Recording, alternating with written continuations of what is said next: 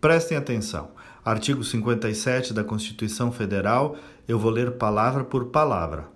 O Congresso Nacional reunir-se-á anualmente na capital federal de 2 de fevereiro a 17 de julho e de 1 de agosto a 22 de dezembro.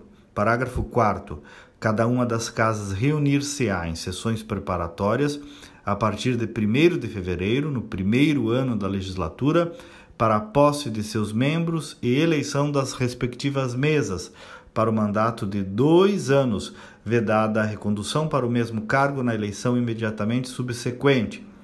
Repito a parte final.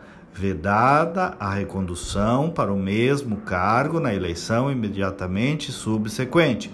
Tá aí, texto constitucional, a norma mais prevalente na hierarquia das leis, mais claro do que isso, só desenhando, sem margem para interpretações subjetivas, mas eis que cinco dos onze senhores ministros do Supremo, Supremo Tribunal Federal, entenderam que, ah, não é bem isso, combinando isso com aquilo, com aquele outro, o escambau, na verdade pode sim reeleger os senhores Maia e Alcolumbre, esses luminares do parlamento brasileiro. O primeiro, inclusive, todo pimpão, nomeado por setores da imprensa como primeiro-ministro, título que ele sequer rejeitava. Topava de boa, sempre querendo faturar a articulação de pautas positivas como se fossem suas, o tempo inteiro fazendo o jogo de cena, deixando medidas provisórias vencerem, desestabilizando o ministro da Economia e por aí afora.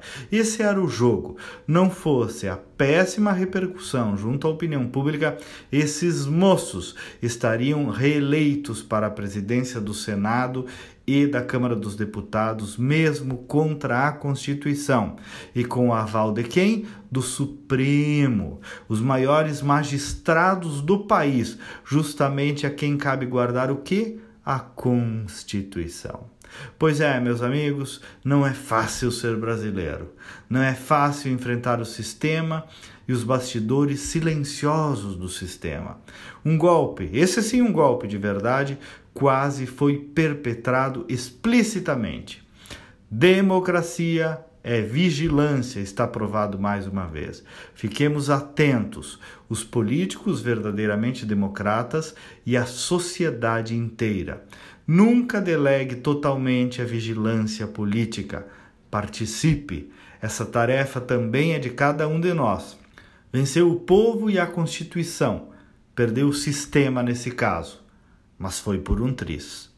Bom dia e até amanhã.